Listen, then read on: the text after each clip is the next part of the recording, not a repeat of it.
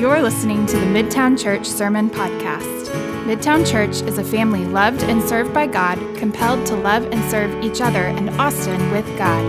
Learn more at midtownaustin.org. Good morning. If I haven't had a chance to meet you, my name's Alice Collins, and I am a member here at Midtown. I serve on the women's leadership team, and I also have the great privilege and joy to serve you as part of Midtown staff. Um, I'm just so excited to see you guys here. I, I'm an extrovert by nature, and so I missed so many of your faces um, over this last year and a half. But as I look out, I see some faces that I don't recognize.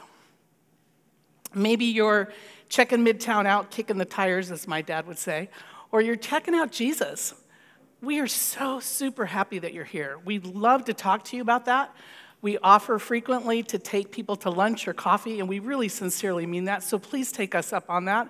We'd love to walk with you a little bit, help you get connected to a family where you can grow um, in your knowledge of Jesus and in your um, relationships with people who um, follow after him. And, you know, Midtown's not the only, don't tell Jake this, Midtown's not the only church in town. And we know lots of great pastors. And so if Midtown's not the fit for you, like, help us.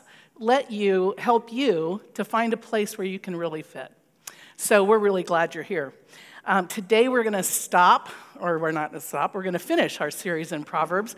But if you do me a favor, it would be really helpful for me if we could just pray for just a sec. Lord, um, you know there's a lot going on right now. And so I just want to ask you for two things, simple things. Could you calm my heart and could you keep me focused? Could you help me uh, to speak the words that you had planned long before I ever decided to do this? Um, Lord, you are good, and I trust you for all things. And I pray these things in Jesus' name. Amen. Thanks. So, hey, I believe words are important and words mean things and words have power. And so I get to talk about communication today to end our series in, called Foolproof. So, if you remember back at the beginning, Jake asked us to ask ourselves a question. I think this is the most helpful question you could ever ask yourself. I wish I had this question 50 years ago, but I've got it now, so I use it. And the question is this simply, what's the wise thing for me to do? Now, I don't know about you, but that's not, um, that's not robust enough of a question for me because I think I would think, well, I don't really know what the wise thing to do is. So, Je- so Jake flex, fleshed that out for us a little more and said, considering our past experiences, our current circumstances, and our future hopes and dreams, what's the wise thing for us to do. Not what's the best thing or the most expedient or the thing that everyone else is going to agree with, but for you, what's the best thing or the wise thing for you to do? Because all of our past experiences are different. All of our current circumstances are different. So, what the wise thing for you to do may be very different than the wise thing for me.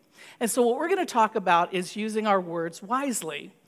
Now, let me just tell you up front I don't do that very well frequently. And there are even people in this room that can tell you that. Um, there are people in this room that I've hurt with my words, and there's people in this room, hopefully, that I've helped with my words as well. But we're going to talk about words today because words have incredible amounts of power. Think with me, if you will. God spoke, and he said, Let there be light. And from nothing, there was light. He, sa- he spoke and he said, Let the earth bring forth vegetation, and out of nowhere came every single piece of vegetation we see in our world today. Words have incredible power. And words have meaning. I said that to my girls all the time. Words have meaning, you guys. Um, and when God speaks, it means something. Proverbs um, 18 21 says, the tongue, of, the tongue has the power of life and death. I don't know, that's pretty significant to me. And um, I would be remiss if I did not warn you that Jesus had something to say about this too. Um, and what he said was, I tell you the truth that everyone, everyone will give an account at the day of judgment for every empty word spoken. The word empty there is careless, um, or could be translated careless. It really means lazy. It means not putting the amount of effort or work into what you should do which means there's an expectation in my mind, there's an expectation that I'm going to think about and consider the words that come out of my mouth. It's not lost on me that the scriptures say, be slow to speak because you ought to be thinking about what you have to say. And sometimes I'm not snow, slow to speak. So, but I think we've kind of confused or lost entirely this understanding of what we're going to talk about today, which are the biblical concepts of blessing and cursing. So when I sneeze, you say, Bless you. I don't think that's what we're talking about. When we talk about cursing, um, we either start going all Harry Potterish and start thinking about turning things into toads, or we have reduced cursing to this list of words that, are, that really are inappropriate, right? Um, when the Bible talks about blessing and cursing, the Bible is talking about words that do something in our lives. They, they uh, encourage us, they lift us up, they motivate us, or they break us. And we all know what those words are like, right? Those words that break us. Maybe you grew up in a family where you had parents who said, you know, you're never going to amount to anything. Or, I can't believe you're that stupid. Cliff and I grew up in a family in families like that, um, and those words were banned in our home. Like you would get a much more, our girls got much more severe punishments for saying those kinds of words, idiot, stupid, those kinds of things, than they did for most things. That was how serious it was to us. That was what we recognized as power that happened in our lives, curses that were spoken over our lives that impacted us forever until we found Jesus and he transformed us. But we also know about those opportunities where, where we're blessed. So I'll, we, I was fortunate enough when, if you were here a few months ago, you heard me tell my story about how I came to faith. And at one point in time, I spent 20 years on the runway trying to figure this guy out named Jesus. And at 27, 28, I did what I call sliding my chips across the table and I went all in. Like I was there. I was following Jesus and I, was, I agreed with Paul. If this is all a hoax, then I am to be the most pitied of all. Um, but I went all in with Jesus. And I fell into a church that really believed in investing in people like Midtown. So I fell in with an, uh, with an elder and his wife, and little did I know, I didn't find out for probably three or four years, that they only took on the special cases, if that gives you any indication about me. Um, and they loved me really well. They invited me over for, uh, for a meal every week. I went to Bible study at their house every week, so they saw me at least twice a week and Sundays. But these nights that I would go over for dinner, we would have this great meal, and then uh, Bill, the husband, would sit down with me and he would answer the questions I fired at him because I wanted to know this God and this Jesus and this church that I had hooked myself up with. And so he would sit down with me faithfully every week and, and he would do the same thing. I would watch him as he thought, as I'm firing questions at him, trying to get some kind of a pattern or what am I looking for. And then he would, I forgot my Bible, I'm so sorry. There were printed Bibles back in those days, it was so long ago. Um, he would open up his Bible and he would tell me to turn to a passage, and we would start working through that passage. And the first thing we do is he'd walk me through what does it say? What did the actual words on the page say? What did it mean to the first person that heard it? So if Jesus was talking to his disciples, what did it mean to them? Um, and then what does it mean to us today? Like, what can we glean from this information? And then, how do I respond to that? So, based on what I learn about God or myself or the world that, in which I live, what, how do I respond or what do I do to respond to that? And I didn't know he was teaching me something we call today the three step Bible study method. Really simple, anybody could do it. Well, the day came when his four children, God bless his wife, she has so many jewels for those nights that she put those babies to bed without him.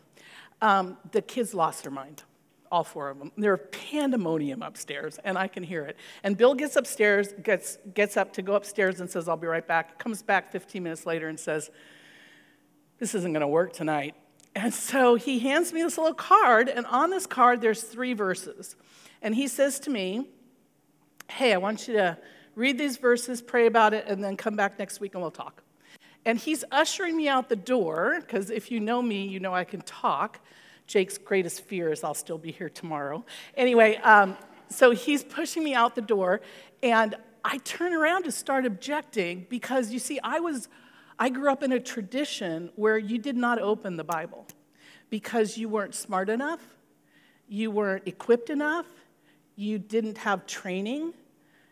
You, you didn't open the Bible. It was dangerous, as a matter of fact. And I still had that at 27 that curse or what I learned was spoken over me and it kept me. I'd been in this church for a year and a half, never opened the Bible on my own. They told me to, but I didn't do it because I was afraid. What if I screwed up? And so I said to him, Hey, Bill, I don't know. I don't feel really comfortable about this. Like, let's just talk about it next week. And he looked at me and he went, Like, what are you talking about? We've been doing this for months. You know how to do this. You'll be fine. And, he, and I stepped out of his house, stepped onto the porch, and I swear to you, something changed. I didn't know what it was at the time. I can tell you now, but I didn't know what it was at the time. But what happened in that moment when he said to me, You can do this, is that curse that somebody or something spoke over me that said I wasn't smart enough, intelligent enough, able to read the Word of God and learn anything was broken completely. And he launched me in this direction where I became a voracious consumer, eater, feeder of the Word of God. And that was back in the day before Study Light, before the internet, before any of that stuff. And you have to buy books to do this. And there would be books scattered on my kitchen table that could seat eight people. And it would be covered. And I would just study about God. And I learned about God. I learned to know him. I learned about myself. I learned about the gift that he had given me. I learned all these things. We all can learn these things. Let me say right here don't ever believe any of us that stand up here on a platform just because we're standing up here on a platform or because you're listening to a podcast. Don't ever do it. Find out for yourself. You can.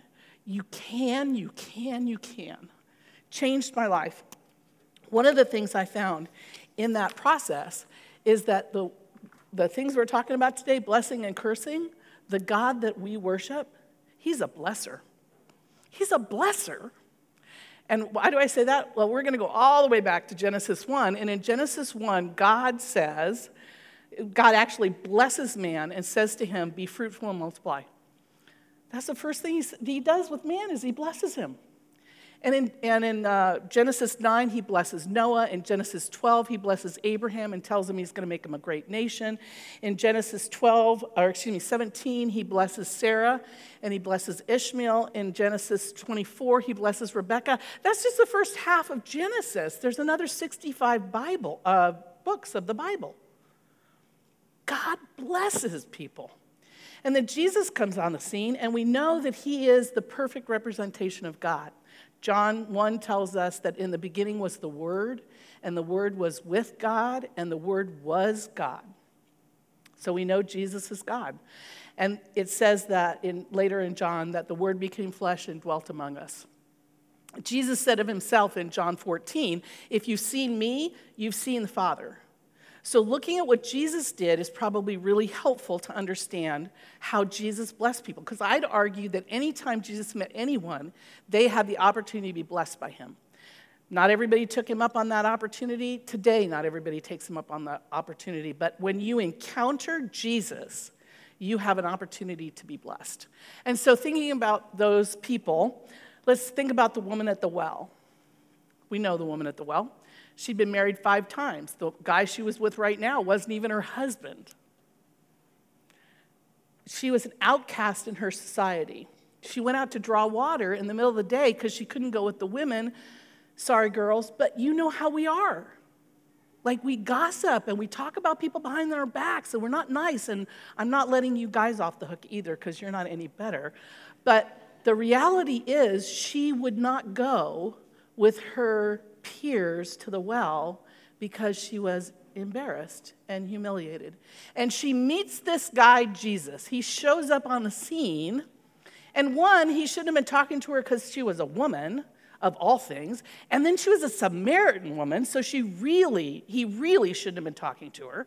And yet he engages with her. We know that that's stunning because the disciples come back, and the first thing they're thinking is, what the heck is he doing talking to her? And Jesus exposes himself to her as Messiah, the one that she's been looking for. And he offers her springs of living water. And what happens? Her life is transformed. She goes to her community. She says, Come and see the man who told me everything. And the community is changed because Jesus spoke a blessing into this woman's life that transformed her life and transformed a community. And then there's Zacchaeus, the guy up in the tree, right? Little guy. We sang a song about him if you went to Sunday school. Um, Zacchaeus was a pariah in his environment. He was a tax collector, which was a disgusting thing, probably only one step up from being a woman. But he also lined his pockets with the Jews' money. He was hated in his community. And yet Jesus chose him to go have dinner with. When you had dinner with somebody in that society, you shared your life with them. And we don't exactly know what Jesus said to him, but as a result of Jesus being in this man's life, he gave back all the money he stole. I that's transformational to me. The one that hits me probably the most is Peter himself. And the reason I identify with Peter is because I am Peter. I overpromise and I underdeliver. And I remember the night that Peter um, shared that Last Supper with Jesus. And Peter, like, I just enter into Peter so fully. Peter's sitting there, and Jesus tells them that someone's going to betray him. And Peter says, no, Not me. I'm not going to do that. I'm not going to do that. As a matter of fact, Lord, if it takes it, I will go to death with you, right? I'm, I'm with you until the wheels fall off all the way. And I can see Jesus looking at him and saying, Peter, tonight, before the cock crows, you're going to deny me three times. Now, I think about Jesus in that circumstance, and I believe, and I think the scriptures bear me out, that Jesus is exuding nothing but kind, gentle love towards Peter. As a matter of fact, he tells Peter, I'm, I, I'm praying for you. Given the situation, given what he knew, he could have looked at Peter. I might have looked at Peter and said, You are going to go out there and you're going to deny the fact you even know me. Don't, don't, don't, don't, don't overcommit. That's how I might have responded. But that's not the way Jesus responded. Jesus responded to him with this blessing. And so, indeed, we know Peter goes out and Peter does indeed betray him. And then there's that moment in history where Peter and Jesus, after the cock crows, their eyes lock. And I don't know, but I'm guessing that the guilt and the shame and the embarrassment fell on Peter like bricks. And we know that that's true because he went out, the scriptures tell us he went out and he wept bitterly. He felt disqualified, like he had let Jesus down. And, and we know he kind of pulled himself out of the action because where do we find him? We find him in a boat because that's what he does. He's a fisherman. So we find him back on the boat when Jesus comes again to uh, restore him. So Jesus gives them a full catch, so they cook up breakfast on the shore. And I kind of picture it in the, my mind this way. I don't know if this is true, it doesn't necessarily say this in Scripture, but I picture Peter working on his nets, fixing them. And he's down on the ground and he's working on his nets. And Jesus walks up to him and says to him, Peter, do you love me more than these? And Peter looks up from the net and says, Yeah, I love you more than these. And then Jesus, and Peter goes back to his net. And then Jesus says to him again, Peter, do you love me more than these? And this time, Peter looks at him and pauses and looks at him for a second and he says, Yeah, yes, Jesus, I love you more than these. And I don't think they break eye contact at that point. I think Jesus looks at him again more deeply and says, Peter, Do you love me more than these? And that same kind of, oh my goodness, came, I think, came over Peter. And Peter staring at Jesus, thinking that psalm, Search me, O God. Know me. And he looks at Jesus and he says, Jesus, you know everything. You know that I love you. And he tells him a third time, then feed my flock, take care of my sheep.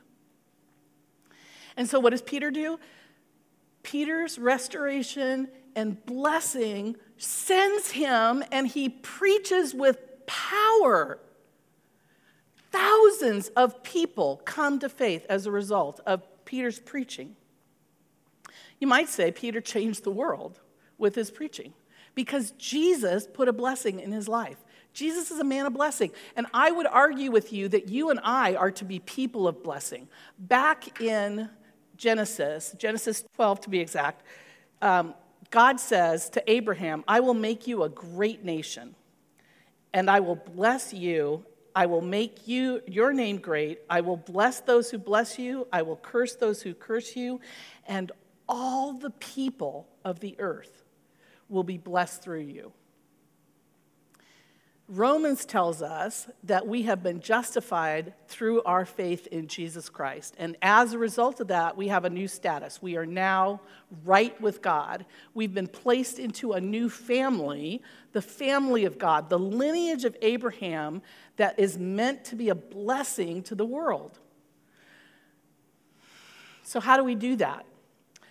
I tend to ask myself questions, and I hope this is helpful. The first question I would ask is Are my words gentle? Are my words gentle and gracious, actually? Um, Proverbs 15:1 says, a gentle, a gentle answer turns away wrath, but, a harsh, but harsh words stir up anger. Simple to see, really simple to see. Remember with me the last animated conversation you had with somebody. Could be a husband, kid, could be a friend, coworker but you had an animated conversation with someone. Did your words turn the volume down? Or did your words turn the volume up? My words often turn the volume up. Did your words make it cooler? Or did they heat them up? It's easy to see whether our words are gentle or not. Are our words gracious? Um, Proverbs 16 24 says, Gracious words are a honeycomb, sweet to the soul and healing to the bone. Sometimes we have to, like I'm realistic, sometimes we have to have hard conversations. Jake talked about that a little bit, right? Praise God for the people who walk up to the train track that you're standing on with a train coming that's going to arrive in about five minutes at 250 miles an hour. Praise God for the person that says to you, Hey, Alice, there's a train coming. You need to get off the track. Praise God for those people. I've had many of them. Some people have been so brave and loved me so much that they've gotten on the track with me and they've taken me off the track. Be those people and listen to those people. Sometimes those conversations are hard, but that doesn't mean your words can't be gracious and gentle as you're having those conversations. The second question I ask, or I would suggest that we ask, is Are your words healing? So Proverbs 12:18 says, "The words of the reckless pierce like swords, but the tongue of the wise bring healing."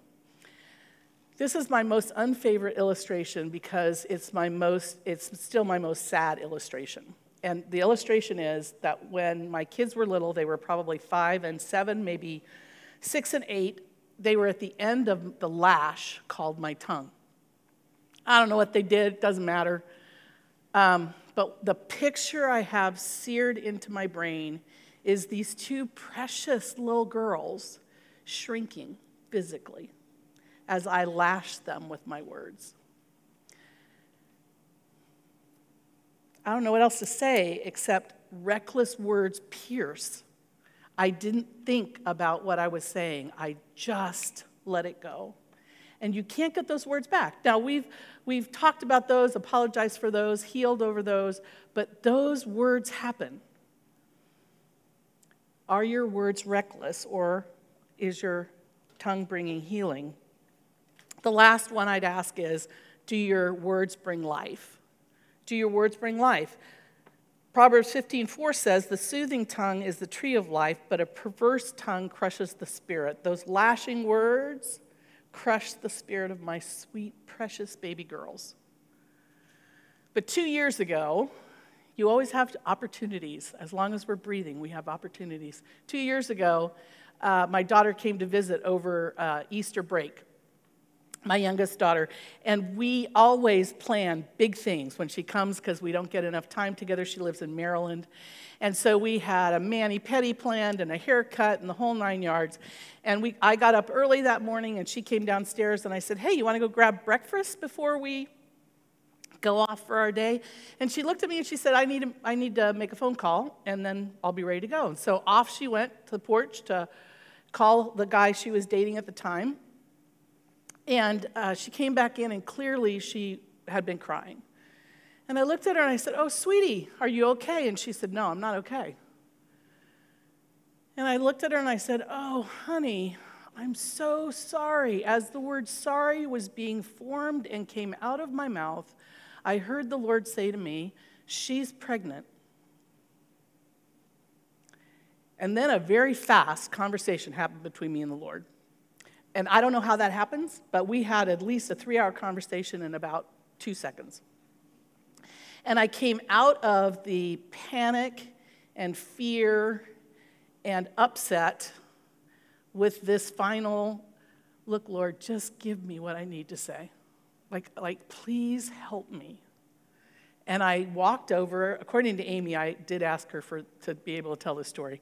Um, I walked over to Amy with no hesitation, apparently, from her standpoint, put my arms around her and said three things to her over and over and over again It's going to be okay. Daddy and I love you, and we'll figure it out. And apparently, I said that for a long time. Um, and she sobbed, and I cried probably. And she has a memory of that as being a very positive uh, situation, and it was a positive situation. Um, and we got through it. But the question is do my words bring life? Because at the moment, like there was this entire flood of panic, or are my words harsh and do they, do they crush people? The thing I'm most thankful for is that we have Jesus, those of us who have placed our faith and trust in Him, have Jesus to help us with this stuff, to help us recover, when we don't do it right, like when I lash my kid with my tongue, and when we do it right, when we pray and God gives us the right things to say or a, ho- a helpful thing to say to the people around us. And I remember um, as we transition to communion, I remember that so frequently I need what Jesus has to offer me. I need the cross. So I ask often for God to help me to see those kinds of things because Jesus is the answer. Like, I, I wish, I don't wish it was more complicated. I made it more complicated, but I don't wish it was more complicated. Because on the night be- that before he was to go to the cross, he took bread, if we could take the elements, he took bread and he said to his disciples, that this was his body that was going to be broken for us. And he said, Take and eat. And he said, This is the blood of the new covenant. Take and drink. Father God, you are good. You are beyond good. Father, thank you that um, you paid it all for us. Thank you that you have given us the power of your Spirit. Thank you that you take care of things that are going on all around us uh, without us having to be right there. Uh, I thank you for the gift of Jesus. I thank you for the restoration of life that's available in Him. Father, I pray, I beseech you, if there is anyone here that has not placed their faith in you, Father, I pray that they would have heard something or they will ask a question of someone.